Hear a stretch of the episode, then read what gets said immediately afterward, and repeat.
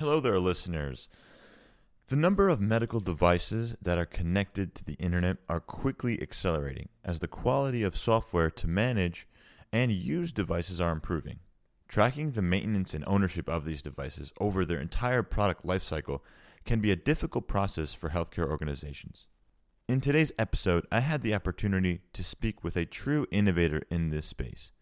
Susan Ramonat, CEO of Spiritus Partners, a startup building technology that could disrupt the way health systems, device manufacturers, and third party service providers work together to ensure better safety, cybersecurity, compliance, and tracking of medical devices.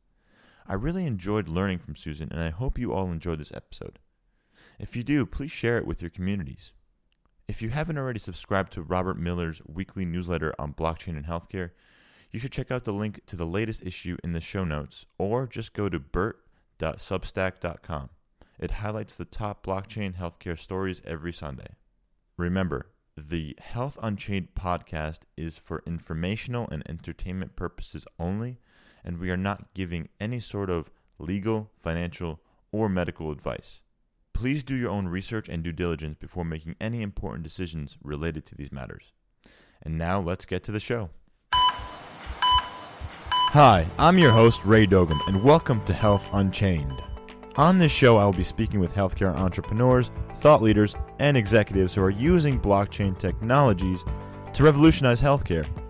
These innovators are building the distributed infrastructure and diverse communities required for a trusted, secure, and decentralized healthcare ecosystem. Enjoy the show. What is blockchain? Was ist Blockchain? blockchain? What is blockchain? The doctor will see you now. Welcome to Health Unchained. Today's guest is Susan Ramonat, CEO of Spiritus Partners, a company that provides medical device lifecycle management solutions that uses blockchain technology to fundamentally secure devices and allow for better data sharing models. Susan, welcome to the show. Great to be with you, Ray. I really appreciate the interest and uh, your audience. Awesome. Well, let's get started here. I'd kind of want the audience to understand who you are a little bit. So, if you wouldn't mind sharing a little bit about your background and your career experience so far. Sure. Um, I had a long career in finance, uh, some some 30 years, uh, working uh, the last uh, decade and a half or so for a financial services firm out of Philadelphia that provides wealth management and fund administration services to very large banking institutions, hedge funds, private equity funds uh, here in the States as well as elsewhere around the globe. Um, during the latter part of my uh, tenure there, I was uh, head of risk uh, for the company. Um, prior to that, I had worked uh, in the technology unit uh, around some of the financial modeling around major investments, as well I did enterprise sales and product development. So quite well rounded. a lot of that changed uh, with the financial crisis. Uh, that's when I stepped up and uh, agreed to take responsibility to build the risk management function. So that's uh, that's career background. Interesting. Um, I also know that you publish in a newsletter or your own newsletter, connecting the dots, and that's something that more that's more recent, from what I understand. Do you want to talk a little bit about the newsletter? I think it, uh, yeah, sure. It brings the, a thread in here um, that relates to my transition um, to found Spiritus with my co-founder. Um, around uh, 2011-12, I started to recognize that there was strategic risk for our, our corporation coming out of uh, innovation in Silicon Valley, New York, and London, certainly elsewhere, in what we now understand to be fintech. Um, as a consequence, I, I dove in and, and, developed some appreciation for what was going on with AI and machine learning, uh, cybersecurity, and distributed ledger blockchain technology, among others. So I was really framing things up more broadly around what would be the impact on a well established company known for innovating and supporting other companies, fundamentally a technology based one. How could we continue to support our clients and their businesses?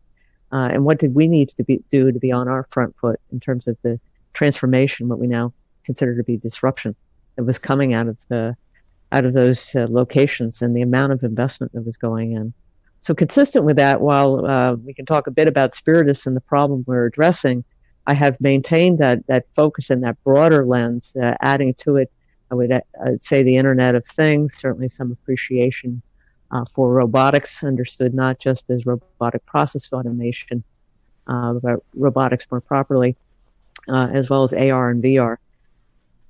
That's a, a reason to say that uh, from a newsletter standpoint, uh, for my readers, what I'm really trying to do is make sure that I keep that lens open around emerging technologies uh, and their impact on healthcare, really with an idea to support innovators who want to think and drive change. And really, that's that's what I try to do. I try to bring content that they may not otherwise run across that's provocative, uh, as well as uh, you know responsibly responsibly represented.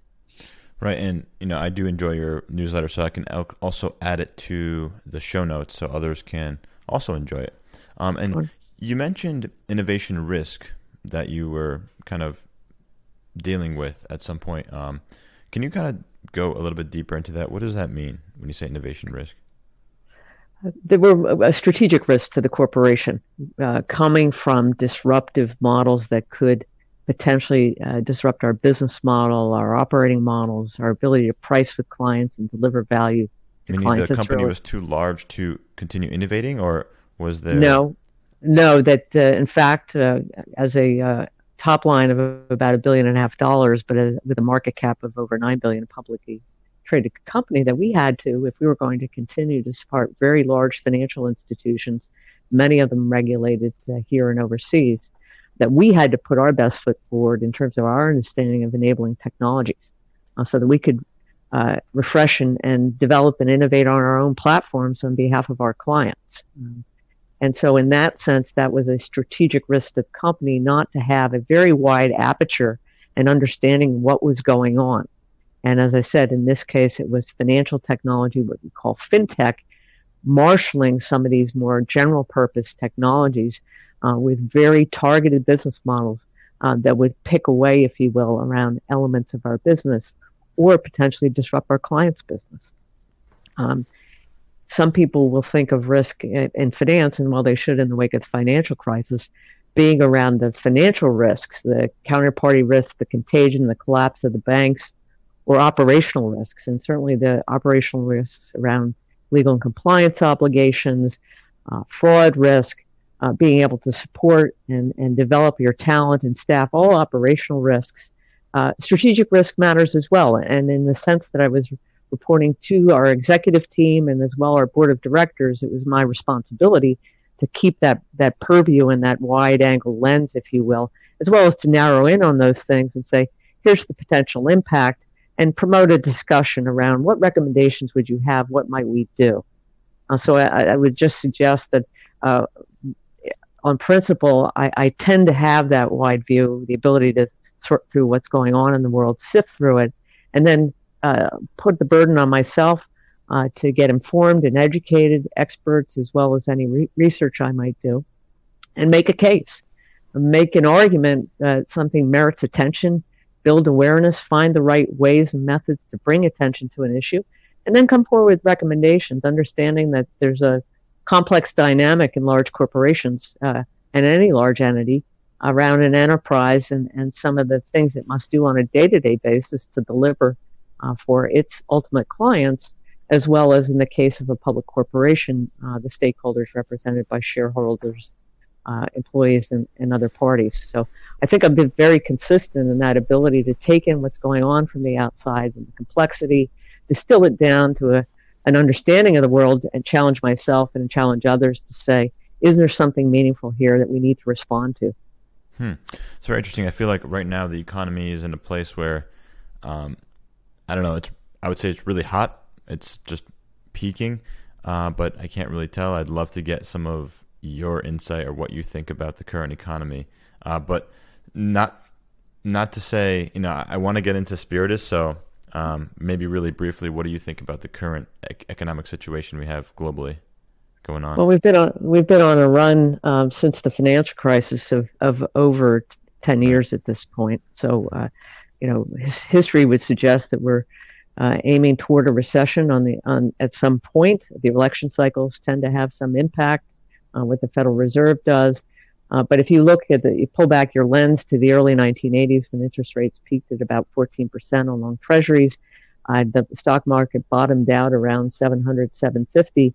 Um, you can see those two charts kind of going, uh, you know, inversely with one another, with interest rates dropping now to, to virtually zero or close to 0 mm-hmm. and the stock market progressing up. I mean, there are really only two things you really needed to know, although there were a variety of economic cycles uh, through that period. And importantly, we came out of a of uh, a high unemployment and high inflation in the late 70s and early 80s. So people uh, don't really rem- remember or wouldn't have experienced uh, inflation in the high single digits uh, and unemployment, likewise, that was at a really high level. We've had interest rates very low for some period of time, some question about whether uh, we're feeding the system with too much money, uh, whether we've still got the debt load to unwind. Uh, and as well, we've got job creation issues, which I, I think unfortunately are, are, are, figuring large. So, um, not to be, uh, you know, have, have political commentary here, but certainly there's been a boost as well from from the tax cuts that we saw a couple of years ago. Sure. Yeah. Um, so, how did you get into healthcare in that in that case? Uh, so there's several threads to this, and some of it is really the the why and the when. So let's go back to that uh, period when I was a, a, a, risk officer and focused on strategic risk, another big piece of what I was looking at, uh, not just from the standpoint of innovative technologies coming across the, the wall, if you will, cybersecurity played very large in, in what we had as responsibilities from a legal and compliance standpoint uh, to our clients and on behalf of their clients and under the uh, regulatory jurisdictions that we were obliged to to manage. So personally identifiable information, certainly something that uh, we had to protect, the privacy. But increasingly, I became concerned about operational risk. If you think about the financial crisis, uh, there was a risk of contagion. Uh, that was one of the reasons that the Fed stepped in and provided the TARP program, and uh, we had banks merge uh, to try to staunch the contagion that really started to spiral out of control with Lehman's bankruptcy in September of 2008. Well, over time, I came to recognize that uh, just as the flows of money uh, between firms could contribute to balance sheet collapse and, and uh, cash issues uh, very dramatically overnight, I also then started to think about the operational connectivity between us. And some of this will feed into distributed ledger and blockchain. Suffice it to say that on a day to day basis, as securities are traded and payments are made and uh, major transactions occur, uh, there is an interwoven network and ecosystem of players in finance of many different stripes and areas of responsibility, uh, regulatory obligations, as well as roles that they play. We were part of the fabric of that. In understanding all of that, and as I thought about cybersecurity, I really started to become concerned about operational resilience. What would happen if either through uh, problems with systems and or malicious attacks, um, the systems of the financial markets might be taken down. And that was that awareness that led me to start uh, exploring further the threat to critical infrastructure industries. And this is when, uh, in addition to utilities and transports and finance, uh, as I talked with chief information security officers in those industries, uh, as well as folks from government agencies, healthcare kind of came into view as well. Um, related to that, I joined the Industrial Advisory Board of Loyola University of Chicago's Engineering Science Department. Uh, the woman who uh, runs that department is a biomedical engineer. Uh, she has written the undergraduate textbook on systems engineering for medical devices. She's now updating that because there's a lot going on around medical devices. But I recall having a conversation with her uh, about uh, the possibility that someone could hack into medical devices, whether it's an implantable defibrillator, an infusion pump, or otherwise. And that, frankly, five years ago, started a series of conversations, but set me off doing research on my own. You know, what are some of the issues? And as I dug into it and started to talk with the gentleman who ultimately became my co founder, I started to realize there were a lot of complex issues around not just cyber and medical devices, but importantly about safety more generally challenges that the industry experienced, whether it was health systems, clinicians, their patients, manufacturers, and regulators trying to get their, their arms around um, the volumes and complexity of devices, the many significant innovations, and the important things that we all rely on on a day-to-day basis uh, as patients or as uh, as family members, medical device-based interventions. And what I saw was challenges around safety, quality, and compliance that extended, yes, into the supply chain and around uh, regulatory requirements about conducting recalls, but more generally, a very fragmented ecosystem of players that were involved around the operating life of a device. Let's take an infusion pump or let's think about a ventilator or a surgical robot now. Uh, the operating lives of these very expensive but very important uh, devices and equipment can be uh, five, ten years or longer, and it needs to be serviced. Uh, there are routine maintenance and repair cycles. There's inspection and testing that occurs uh, as well to the extent there are recalls, uh, somebody's got to do the work.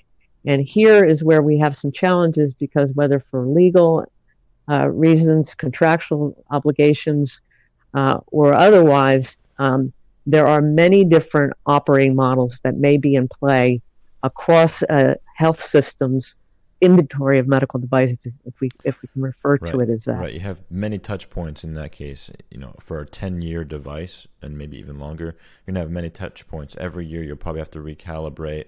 So, what part of that life cycle is your company trying to engage in, and what, where is it helping prospects or your clients? So let's let's step back from that and, and talk about the distinction between supply chain and the operating life because because they both matter and the parties that are involved.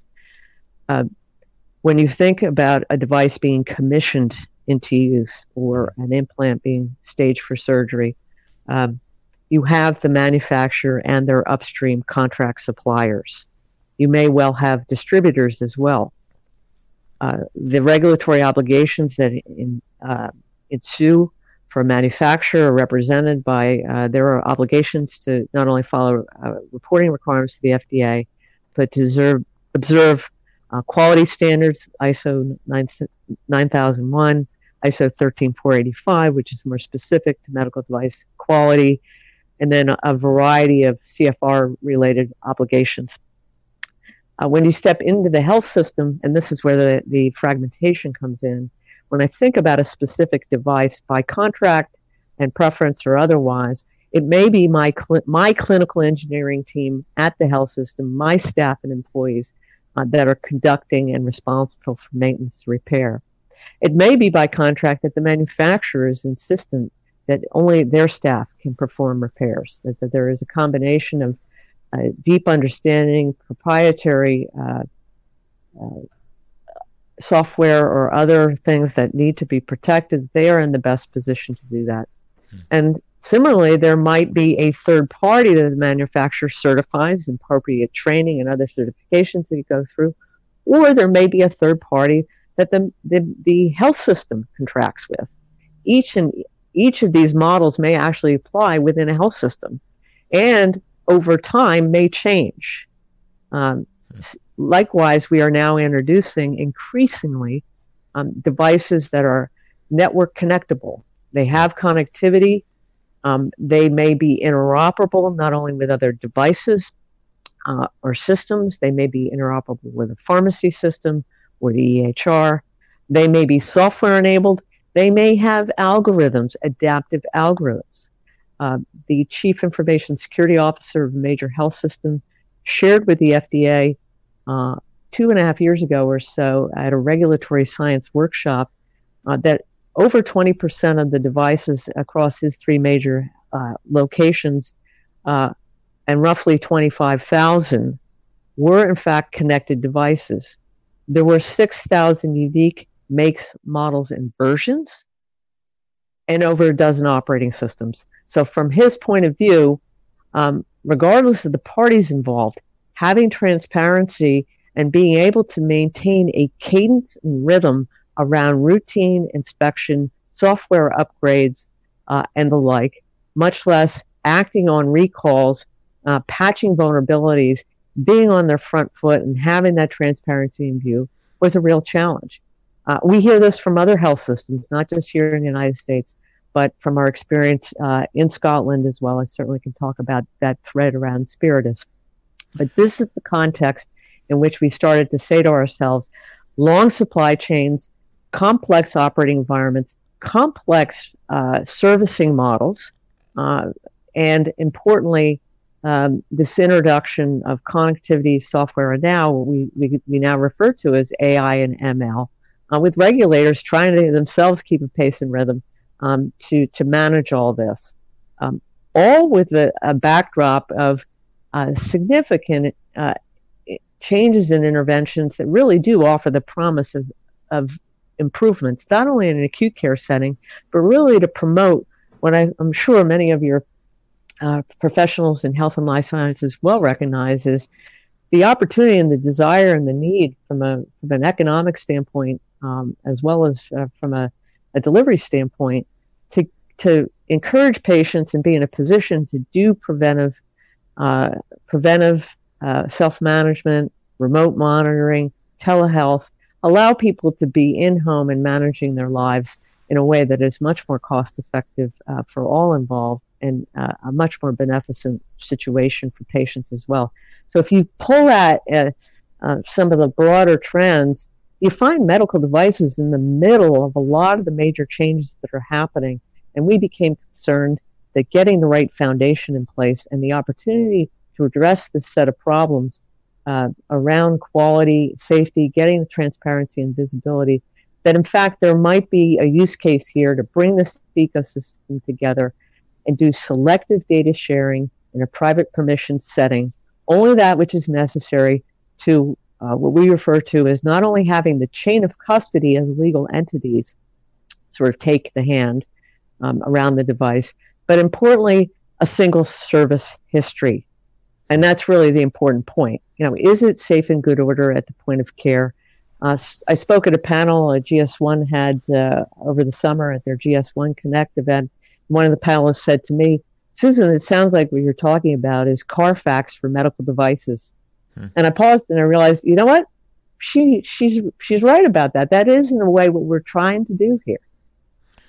So I, I would argue also Carfax is currently not on the blockchain though. So the argument would be, why can't you do this in a centralized database? Um, it, what, it's fair enough. Uh, it's fair enough. But if you think about who's um, who's uh, providing that that identifier and VIN, there are central authorities that allow that traceability back, and that kind of brings me back to the FDA here.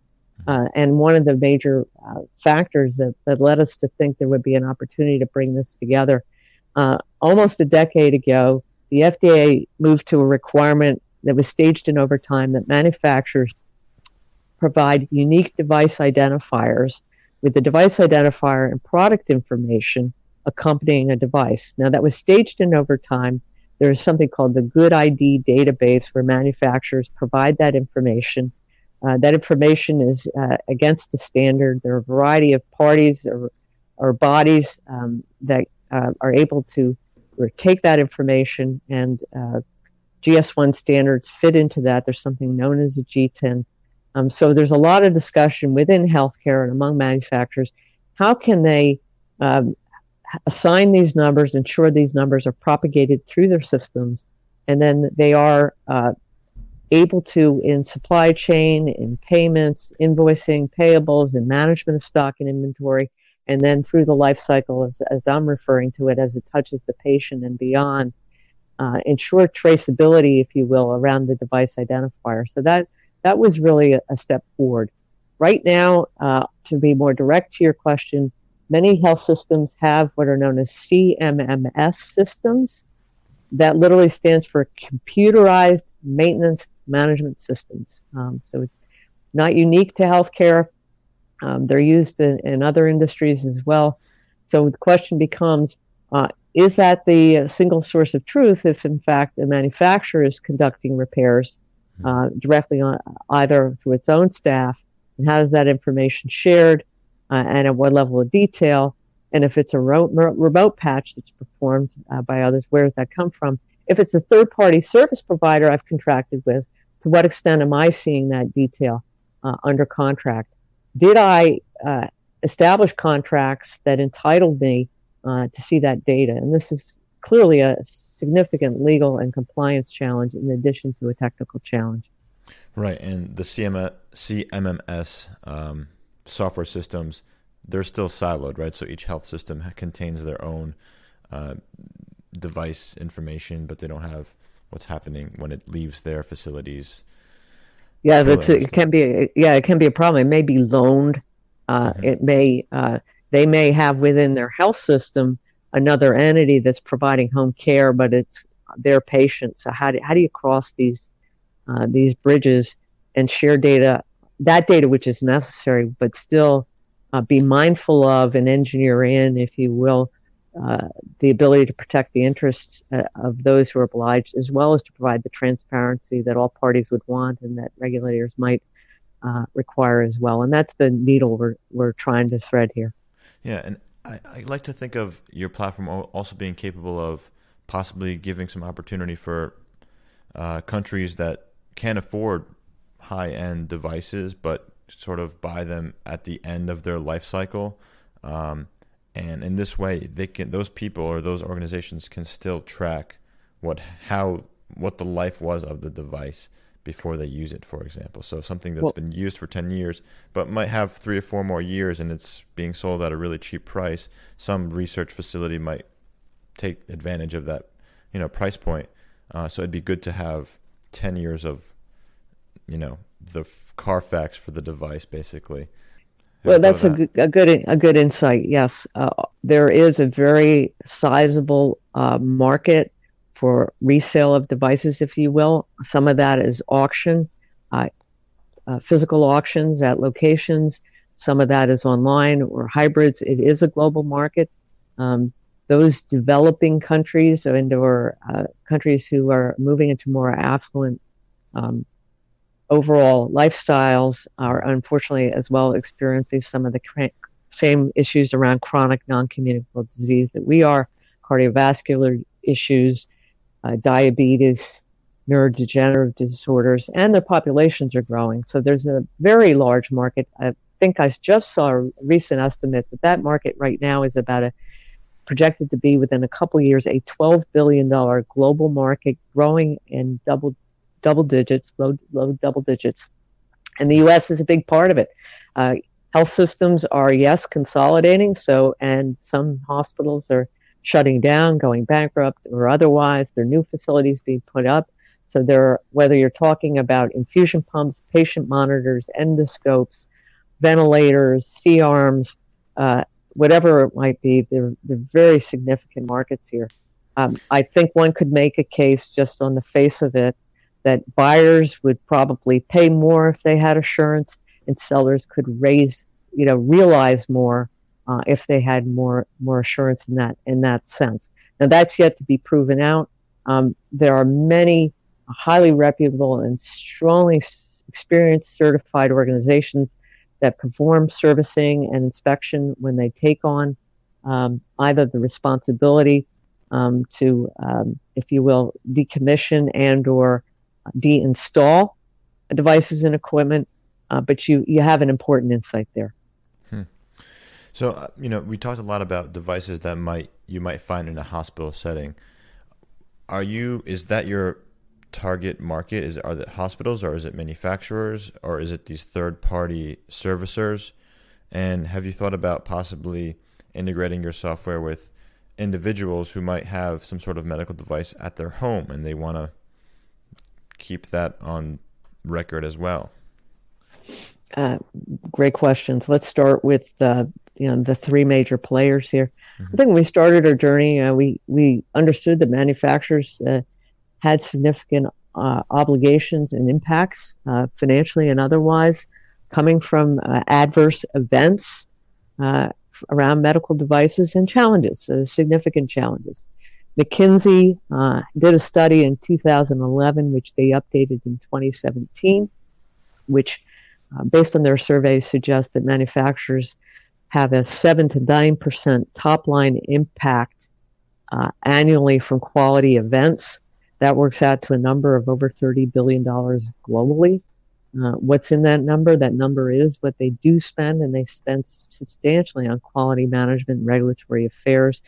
But it also contemplates fines and penalties, litigation, and potential competitive issues and, and loss of revenues um, to the extent they they have uh, challenges in the marketplaces because of issues that they have. That's a big number. Mm-hmm. Uh, on the other side of it, health systems are, are, squarely in the center, and as I described to you, when you when you look at from the from their point of view, whether it's the head of clinical engineering, uh, clinical operations, um, nursing staff, you know, trying to, to find the infusion pump that they need and, and ensure that it's uh, it's safe, um, or um, the chief information security officers, health systems have a lot of challenges. We had an opportunity by virtue of a grant provided to us uh, by the inward investment arm of the Scottish government um, to set up a development center uh, in Edinburgh, Scotland. Um, as part of the uh, application process for that and getting to know the Scottish uh, uh, environment for technology staff, we also got introductions to the National Health Service. And we ultimately made a decision to, my co-founder and I, to move over to Scotland as we built up our development team we had the opportunity to spend time uh, with folks from a variety of uh, areas, as I've described, within the National Health Service. Uh, people in the United States tend to think of it as this monolith. It's a single payer, single provider market. Well, even in Scotland, a, a nation of a little over five five million people, there are 14 separate regional boards or trusts, if you will, and seven specialized, one of which is a shared services organization. So we had an opportunity to to talk with the staff uh, at those major boards because it's a relatively small nation as well. We had an opportunity to spend time with government policymakers as well as what they call the the third sector and social care organizations to get a feel for that full picture. by the way, Scotland's dealing with many of the same challenges uh, we are here in the States.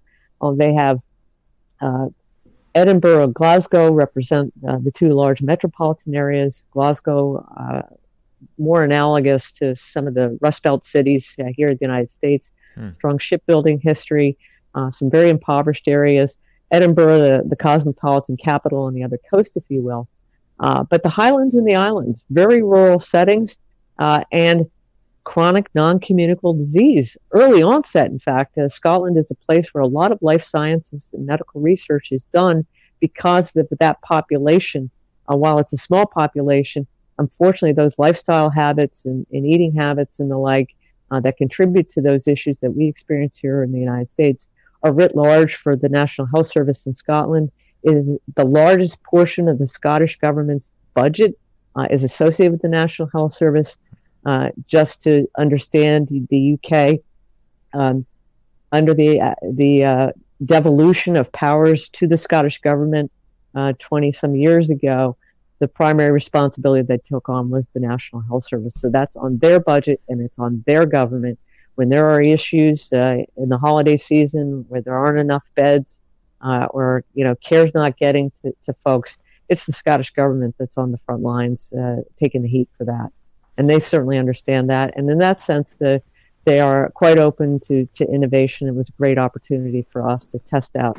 Uh, and we had a, in addition to the the grant around hiring talent, we had a grant for a pilot uh, that allowed us to work with the National Health Service and brought to bear the expertise of a top cybersecurity researcher, a professor at Edinburgh Napier University, uh, who is actually on the board of blockchain and healthcare today, uh, Bill Buchanan. Oh, that's amazing. Um, so, are you spending like half your time in Scotland? I'm just wondering if it, there's a. Are you mostly in Pennsylvania, where the company is based? Uh, we moved over to Scotland in, in June of uh, 17, and, and we're there, um, living there. With I made numerous trips back to the states. Uh, in the spring, we moved back to the states as our uh, business development opportunities here in the states um, started to really come to the point where we needed to give uh, full attention to that.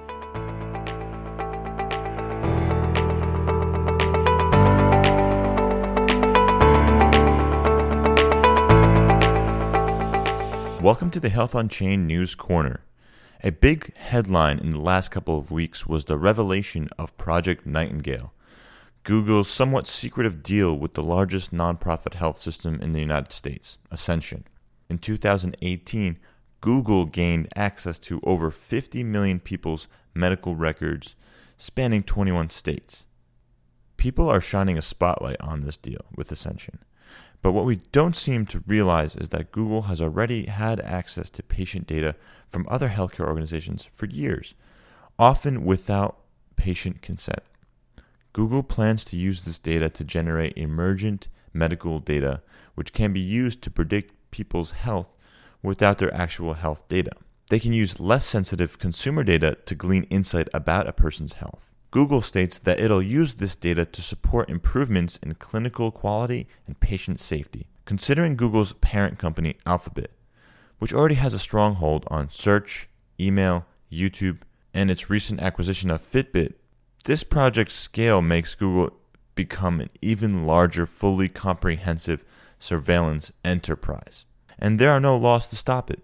The Department of Health and Human Services are investigating Project Nightingale, but I don't think our current regulatory frameworks and technology infrastructure will actually be able to prevent this type of data sharing from happening. I do think that we need a solution to fundamentally change the way data is treated, especially for consent management and data ownership.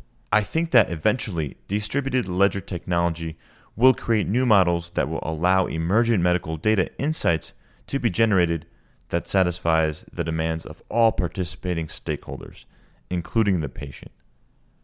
When that will happen, I don't know. You'll just have to keep listening to Health on Chain to find out. And now back to the show with Susan Ramonat, CEO of Spiritus Partners. So let's kind of dig deep into the technical side of things with Spiritus. So, um, you know, I read on your website, or actually, we had this discussion before that you used to be on Ethereum uh, for your core blockchain protocol, and you switched over to Hyperledger. I'd like to kind of understand what the thought process was behind that, and um, then we can kind of dig in a little bit more in general. Or yeah, want to talk about that? Good. Well, uh, I'll give my co-founder credit for this because it's a very serious discussion we had uh, when we actually started to uh, architect out the solution and really begin building the technology uh, in uh, the spring of 17. We'd been uh, researching uh, and putting the pieces together, um, really going back to 2014 15 as it regards the, the technology side. Because of my work in financial services, I was actually developed the blockchain program um, at the financial services firm I was working with. So I had gotten to know the folks at R3 when they first announced the dozen or so banks that joined their consortium. I knew some of the major players, uh, spent time with Joe Lubin uh, in Brooklyn uh, in uh, late 15, early 16. Um, and then also some of the folks out in the valley that um, have gone on to uh, either excel in financial services or uh, more generally in blockchain around the protocols. Our hypothesis was that it was an a very immature but promising technology. I had the lens both from finance and then from from from healthcare. That there was an opportunity to have uh, the selective data sharing that would not only provide transparency but provide significant efficiency and productivity gain opportunities. That that was really a cornerstone. So we started around the hypothesis that going into regulated sector, uh, we were going to need enterprise grade software and that there was going to be quite a long journey if you think about 2014 15 while IBM was getting into it and others and certainly know the major people at, at IBM uh, and elsewhere that it was going to take some time so but go back to to uh, late 15 early 16 the announcement of the hyperledger project we decided that the, the prudent thing to do was to make ourselves protocol agnostic to be built for blockchain, but not build a blockchain protocol. We're not a blockchain company in that sense. We built for blockchain with a small b, with an eye to uh, an API enabled platform that could over time migrate as the technology matured, um, as enterprise grade solutions with the support that would come around it uh, would fall into place. Certainly, we see now Microsoft, IBM, AWS, all delivering services to support that. We felt over time, likewise, that the idea of who would operate the networks, it's one thing to say you have a consortium of players. In our case, let's just say it's health systems, manufacturers, and third party service providers, distributors, and others. uh, that over time, while you might arrive at a consortium from a business and operating model standpoint, we had a hypothesis over time that players would emerge that would make it their business to actually operate the networks. And yes, the fees you would incur would reflect some of the cost of running those networks, but that that technology infrastructure as well, um, you wouldn't be having to stand all that up. So where do we end up? Uh, we build on Ethereum. Uh, the solution architect we hired already had experience in uh, building an, an, implementation for fork traceability. Um, so we thought that that was, you know, a good an a- analog uh, from the from the start for us. And as we as we stepped into it, uh, he certainly had the experience of Ethereum, but we always had on our roadmap a migration to Hyperledger and Hyperledger Fabric at that time. We had conversations with the team at Sawtooth Lake.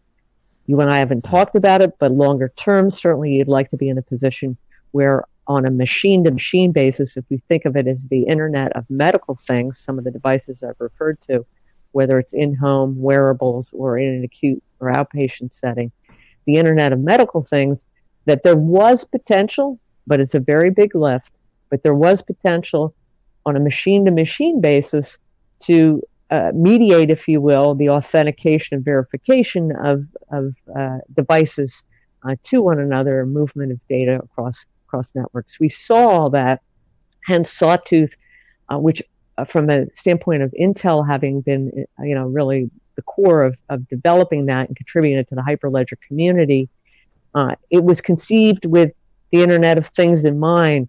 While Wall Street's thinking of tens of millions of transactions per second, they're thinking of billions and billions of devices, right? So when you step back and you say, what would be the strategic arc of a successful uh, bringing together of the parties we're talking about in the ecosystem globally, we're thinking about, we wanted that flexibility. I will offer as well, I mentioned R3. Uh, I always had R3 uh, in my view. Um, this gets into you know, some of the detail around blockchain per se, as defined uh, by Satoshi, versus implementations that are blockchain inspired or uh, may go beyond that to really say, how do I enable in a private permission setting peer to peer transactions where all that which is necessary is shared but is private to the two parties. And how do they then move an asset across uh, you know across time and follow that asset across time? In that sense i'll open my lens and say uh, it may well be that over time uh, while being on hyperledger fabric that as uh, consortium will evolve uh, and certainly as public and private interoperability come into view um, there will have to be adept and flexible. And so that's always been in principle what we've we've uh, tried to do. And I think those decisions have been borne out. The Enterprise Ethereum Alliance is making progress as well. Uh, for some time, that was a bit of a black box. I think now they are opening up uh, more as to what is going on there, and I think that's really a good constructive step forward on their part. I'm wondering, do you have any uh, patents, or does the company have any patents regarding the technology or you've been building we ha- we have not taken taken that course. I think uh, on principle, certainly we uh, have taken advice from from patent attorneys. Uh, we did explore uh, one around uh, some of the deep technology that take you all the way down to the hardware and the chips, uh, and we decided to step away from that. Again, I, I think it, if you look at it, ours is an application. Hmm. it's not a, a blockchain protocol implementation. Understood. So let's say, how, how is your data stored? In what way? And when you mentioned health systems could potentially in the future function as nodes or run their own networks, um, is that what you're kind of advertising now, or how are you kind of pitching the idea to health systems now? I, I think that's that's an evolution. It's a good question. I'll, I'll engineer the question another way and say, to, to what extent, uh, what is uh, necessary um, to share, uh, desirable to share, that adds enough value for the parties involved uh, that would be on chain, and then what information is off chain, as, as I'm mm-hmm. sure you, you've had numerous conversations around this. Um, this is really a matter of rolling up the sleeves and having those discussions. And what might be uh, helpful for a minimum viable consortium and a proof of concept is going to evolve over time, and these things don't evolve in sort of concentric circles. Um, what the technology will enable in terms of privacy and security decisions you make around consensus mechanisms, uh, where you end up around performance and scale, the horizon around those is in a dynamic and there's a sort of a gravitational pull back and forth, not only for what the technology will allow and every what everyone is working on, but what the governance framework is and what then the legal relationships are among the parties and what's allowed. I won't get ahead of myself and say that is still to be sorted out. Hmm. Uh, I think what you do is you just have a starting position that says if I have three three major parties uh, of a certain sort involved, four major parties of a sort involved in here, and all to some extent want to be able to support regulatory reporting. Uh, here in the United States, the FDA, uh, in the EU, to the extent distributors have obligations under the EU MDR that some of the manufacturers have around post market surveillance and adverse event management, north of the border in Canada, what those obligations are, or from the standpoint of the health uh, um, the health systems, what the Joint Commission might require, or state health authorities.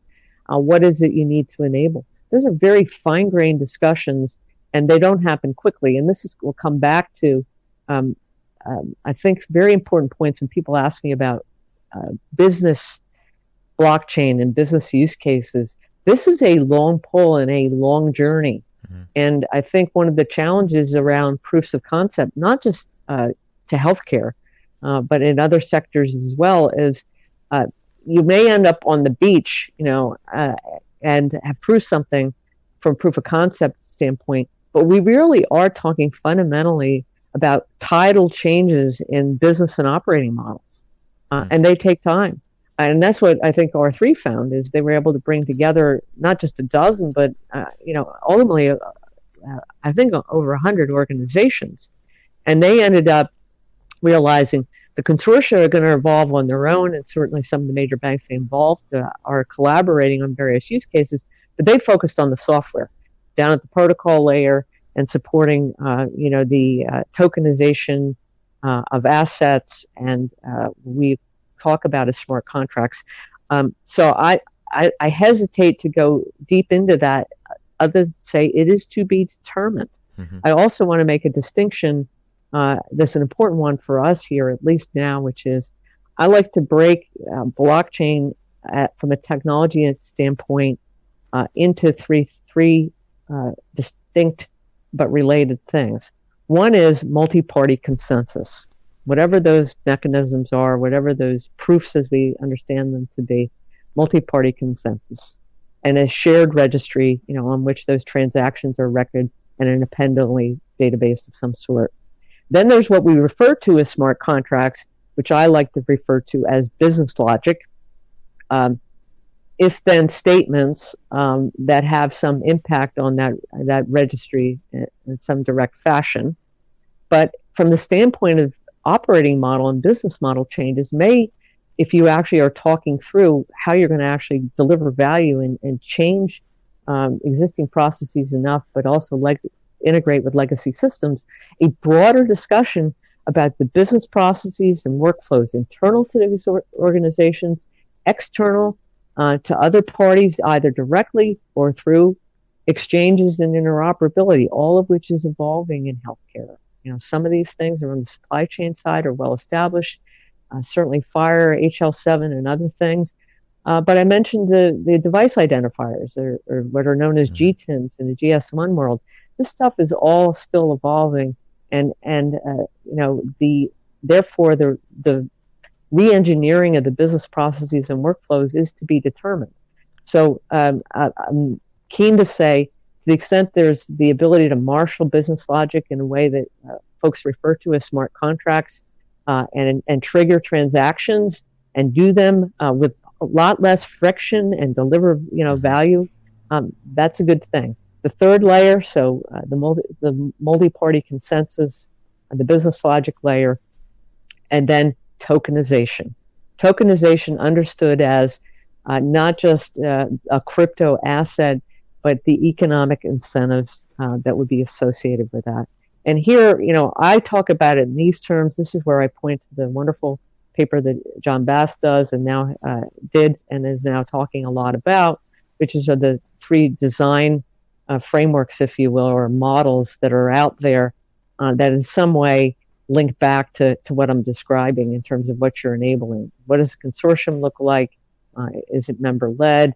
Are there markets and exchanges that we're supporting uh, that are, token incentives can enable and so forth? From my standpoint, around our use case, uh, it'll be enough to have that heavy lift around multi-party consensus, the transparency and the data sharing that provides ultimately the the the why of of the journey that we're on, uh, which is to to really help address a set of problems that exist around medical device safety and quality, and that aren't exceptional to the U.S., uh, but are problems uh, experienced globally. Right, and definitely blockchain distributed ledger technology is going to be disruptive, or at least many of us think it will be, and that'll change the way we do business and the way we uh, expect people to or organizations to make money. So I- I'm wondering, what is your company's business model, and how would you make you know how do you generate enough value so you can pay your employees right operating costs? Well, right. Well, certainly you always manage burn rate, and uh, at this point, uh, we have uh, I think done a really good job of managing that as well as uh, investing our own capital and savings in this business. We have the benefit of of the the grants. Uh, we have consulting revenues coming in as as many firms do. If I look for how um, either uh, software systems are priced, software as a service are priced, because really this is the software as a service that, that we're providing, or more directly to the idea that there are assets and an inventory of assets that a health system has. Uh, there's there's sort of two models here. One would be um, a, a, a, subscription model um, that could be based on on users or implementations and instances. Another is assets under administration. I'm borrowing uh, a term we use in finance, assets under management fees that you incur, for example, as part of uh, owning a mutual fund. Uh, in this case, it's assets under administration. If you think about what the service is at this level, uh, it's an administrative service. So there might be a per asset fee, a recurring fee, if you will, um, that is got breakpoints in it, so that as more assets are added, um, that that uh, price per asset drops down. The other side of it is uh, we're looking to provide analytics and additional value. I don't think any business that's enterprise software focused can sit and just look at uh, market pricing around a subscription service and not know that it's going to be chasing and trying to add more and more value. And that's where analytics comes in. If you look at our offer, we're pairing together not only the distributed ledger uh, aspect of this, but geospatial services enabled by ArcGIS, uh, the Esri uh, implementation. We're taking advantage of uh, tracking technologies and tagging technologies in addition to standards, so RFID tagging or real-time location services. Many of the uh, more advanced health systems are putting real-time location services in, certainly RFID and other tagging that allows you to track in real time or near real time the movement of assets through a facility. We're able to take advantage of those services, uh, and a, there's a wide variety of firms. I don't want to call it uh, commodity like, but there's a wide variety of firms that are not only providing the tagging, but a lot of uh, value over the top of that. We're pairing those technologies together to give uh, you know real insights uh, beyond that chain of custody and, and that selective data sharing that's uh, important in really helping harness uh, more information uh, as our clients would look and say, hey, if we, we brought this together with data that we have, here's some other insights we might be able to develop. Do you think what you're building, do you think it'll provide new ways for real world evidence to grow that, yeah, that's really important, and, and I think we all appreciate whether it's for pharma or for medical devices. This is a cornerstone as well of of what uh, regulators are asking um, uh, of of manufacturers, and there are a number of answers to that. It's very complex. I've I've uh, I've looked at that that world and said certainly information uh, about the service history uh, and quicker cycles back around adverse events helps everyone. So you're able to tease out those issues um, and, and, get at what concretely uh, the evidence is. But let's be mindful that there are a lot of different specialties here and registries that are dedicated. Now, these registries, uh, let's say orthopedics, cardiovascular, uh, they may be around a specialty and be very much focused on clinical research. They weren't purposed with sort of supply chain use cases in mind or uh, this kind of data. Or uh, they may be geared to performance uh, and geographic. Uh, there's there's registries in the UK.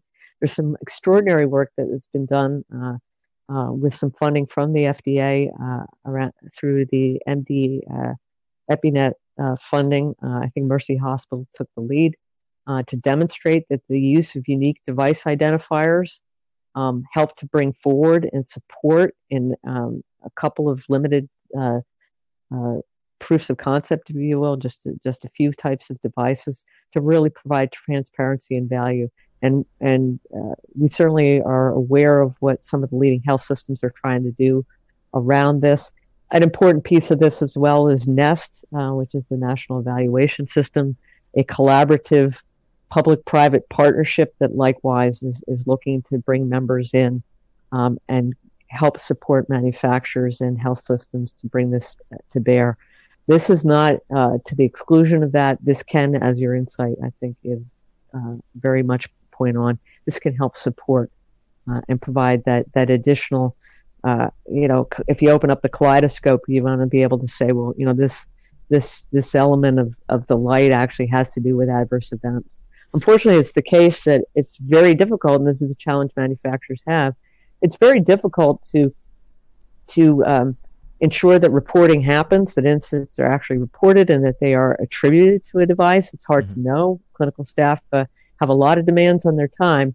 So it can take uh, sometimes, unfortunately, weeks, months, or years for manufacturers, the quality and regulatory affairs professionals to recognize a, a pattern of events and be able to attribute it to their device, to the design, production, uh, to um, what might be instructions around maintenance and repair and or issues around components. This all takes time.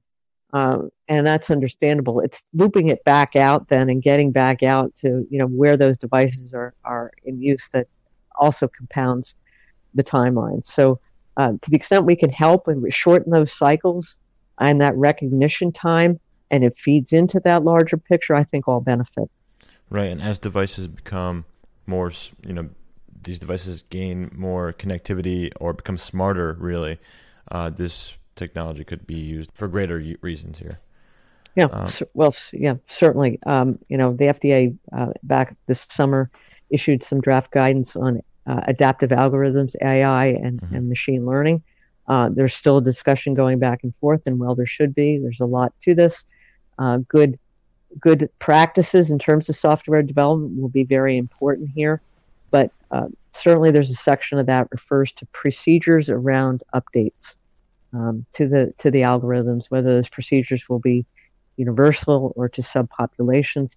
Uh, teasing that out and getting that down to the point where actually then those upgrades are performed, and the introduction of a new machine learning model based on you know insights that were gleaned over time, data that's been gathered you know through the rigor of a uh, you know clinical clinical research and, and all the real world evidence that would be necessary.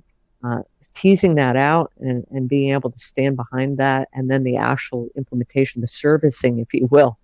Uh, you know, we're really interested in being able to support um, the documentation, if you will, around that. Can you share some of your current customers or any pilots that you currently have? Uh, I'm unable to do that under uh, NDAs that we're restrained by. Okay. I can respect that. Can you talk a little bit more about the company roadmap? I guess the next, what's happening in 2020? Um, I, I think we'll be able in the, in the latter part of the year to talk about um, some of the work we've been doing, either in a case study format or I would uh, hope we'll be able to announce uh, a minimum viable consortium uh, with some, some names that people will recognize and, and hopefully understand uh, uh, have taken the journey uh, very deliberately. Um, some of these agendas we've spent um, 18, 18, months, 24 months working on. This is, uh, look, I, I worked in finance with, with banks. uh, enterprises uh, can move slowly and deliberately, and there are very good reasons for that. I've been on both sides of the table, mm-hmm. um, uh, not only now as an entrepreneur, uh, but I've been the person asking the tough questions about uh, third party risk and new technologies. Uh, on the other side of it, I've been in product development and enterprise enterprise sales. Um, so um, all all the parties that need to be involved are getting involved, and, and that's all good. Yeah, I agree. Definitely deliberate thought behind, you know, how to move forward is super important here in this, especially in the healthcare field where, you know, people's lives could be um, at risk. I, noticed on your website you also have a few job openings uh, for the company, and I just kind of wanted the audience to know about this. Um, there's three here platform engineer, lead analytics engineer, and UX lead. So if anyone is interested, if those positions are still open, maybe you can confirm that. Well, uh, what I actually will confirm if you actually look at the um, at the postings, those are for development center uh, in Edinburgh. Uh, we remain committed from an engineering talent standpoint uh, for the uh, the core platform um, to that development center here in the U.S. Uh, while we aren't um, out there right now, to the extent we're ready from a business development standpoint, from a, a product standpoint uh, expertise uh, in healthcare and clinical engineering, certainly I contemplate hires uh, here in the States. Awesome. I have a few more like personal questions actually. And if you had a microchip implanted in your body, or if you had to have one, where would you want it to be implanted? My fingernail. Fingernail. That's yeah, answer. I, I'd clip it off if I didn't think it was doing me doing me right. That's fair. Non-invasive, really. It's not too uh, that's a good idea. Um, next, I wanted to know what your favorite book is. Uh, it's a pamphlet, actually. It's Edmund Burke's Reflections on the Revolution in France. Hmm. Um, why would I say that? Um, yeah. I think I think that uh, you know at the corner cornerstone of the Enlightenment. Uh, this was written in 1790. Certainly representative views he expressed uh, on the floor of the the Parliament uh, he was grappling with uh, the the cross currents of significant changes, uh, significant changes in a uh, geopolitical sense, significant changes and, in mandates around uh, uh, royalty versus constitutional governments, hmm. looking not only at France but the United States and, and the British Raj. And he had some, I think, very pointed comments around the importance of measured, disciplined um, evolution and reform uh, being necessary and the dangers of being too aggressive, uh, pointing to the revolution in France as an example of excess concerns about the Enlightenment that were disconnected from a, a good understanding of human affairs and human nature and, and from a societal standpoint. Uh, the term he used is prejudices. We understand that word differently. Mm-hmm. I like to look at it as a uh, as the distilled wisdom that, that a society has arrived at, a culture has arrived at, and the importance of preserving that. And that said, Burke also said that uh, in order to preserve those things that we most value, we need to change. We need to be willing to change. In that sense, I consider myself a Burkean conservative.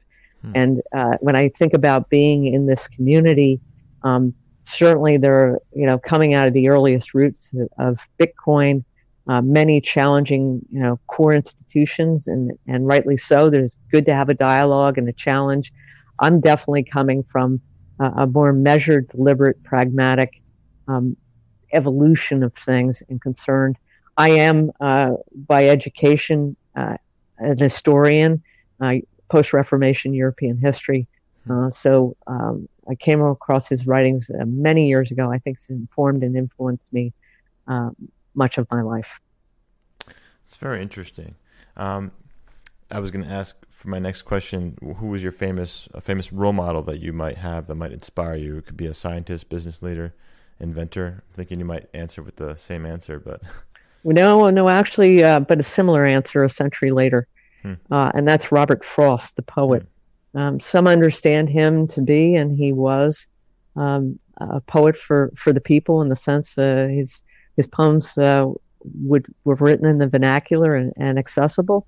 But that's this, the subtlety of, of, of, Frost is he found a way to speak uh, uh, with nuance uh, within the uh, the confines and constraints, with a, a new richness um, that plumbed human nature and human affairs in, in, a way that seemed kind of pedestrian. Uh, when you read some of his most famous poems, uh, um, you you recognize it as coming in from that New England plain spokenness.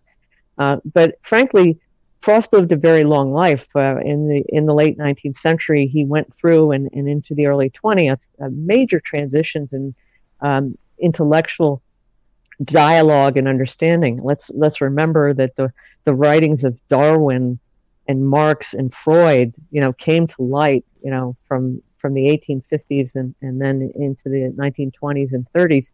Uh, Frost didn't really step out of uh, uh, what was uh, you know kind of mundane life uh, to be a poet till he was well into his 40s. He spent time in England uh, amongst some of the, the great poets and writers of that time. He was very ambitious for himself, and he understood himself within the profession. But he lived well into uh, his his uh, late 80s, early 90s. You may be aware that he spoke at John Kennedy's inauguration. Um, and he was a bit of a, a curmudgeon to some, an avuncular avuncular type, but he was always very engaged around the major issues and trends that were going on in society. And in that sense, there's a similarity in, uh, to my uh, fascination with and interest in the thought of Burke. I feel the same with with um, Frost. Two things that come to mind, both from Frost's private private letters and his poetry. He said he had a lover's quarrel with the world, and in some ways, I feel that's my own life. Hmm. I, I, I, have so many issues that I, I feel disturbed about. Uh, I grew up in, in, the late 60s, early 70s. Um, so I saw a lot of the ch- challenges we had as a nation and, and, globally during that period. Certainly the things that have gone on over the last 20 and 30 years, and, and more recently since the financial crisis here in the United States. And yet I'm engaged, uh, you know, to try to make a difference within conventional institutions. Um, so that lover's quarrel. Um, the other thing that Frost wrote um, to a, in a private letter was, "We're all like giants, hurling life ahead of us, so that we might pave the future with, and draw a line of purpose across it someday." Hmm. Um, that really stuck with me. I think that that gets back to sort of the why and the when of Spiritus, uh, at least for me. The why, um, because um, I want to make a difference. I've always held myself to a standard of trying to stay informed and abreast, to know that things are changing, uh, that there are things worth preserving. And I also, you know, came to that juncture in my life when it was time to draw a line of purpose across it. How this ends up, I know not. I'm very glad that that I, I stepped away from what I was doing, I was able to take from that time, talent, and treasure and be able, hopefully, to make some contribution to the discussion and the dialogue um, around what I consider a very important issue. Wow. Susan, first, uh, thank you for the history lesson. Second, I truly do think you are a visionary, and I am definitely looking forward to tracking Spiritus, seeing what new developments you guys are, um, you know, announcing. And I kind of just want to thank you again for your time and if you have any final takeaways for the audience or anything you want to share, uh, this would be a great time. Um, I like to say, whatever the choice you make, stay after it. Pick yourself up when you get knocked down and stay after it. Fantastic. Thanks again. Thank you for the opportunity. Hey, y'all, you cyberpunk health warriors and nimble digital disruptors. Check out healthunchained.org and remember to subscribe to Health Unchained on Stitcher, SoundCloud, Google Play, and iTunes. Join the Health Unchained community on our Telegram group, t.me slash healthunchained. If you enjoyed this episode, tell your friends, your bosses, your teams, your students to listen and subscribe. Thank you.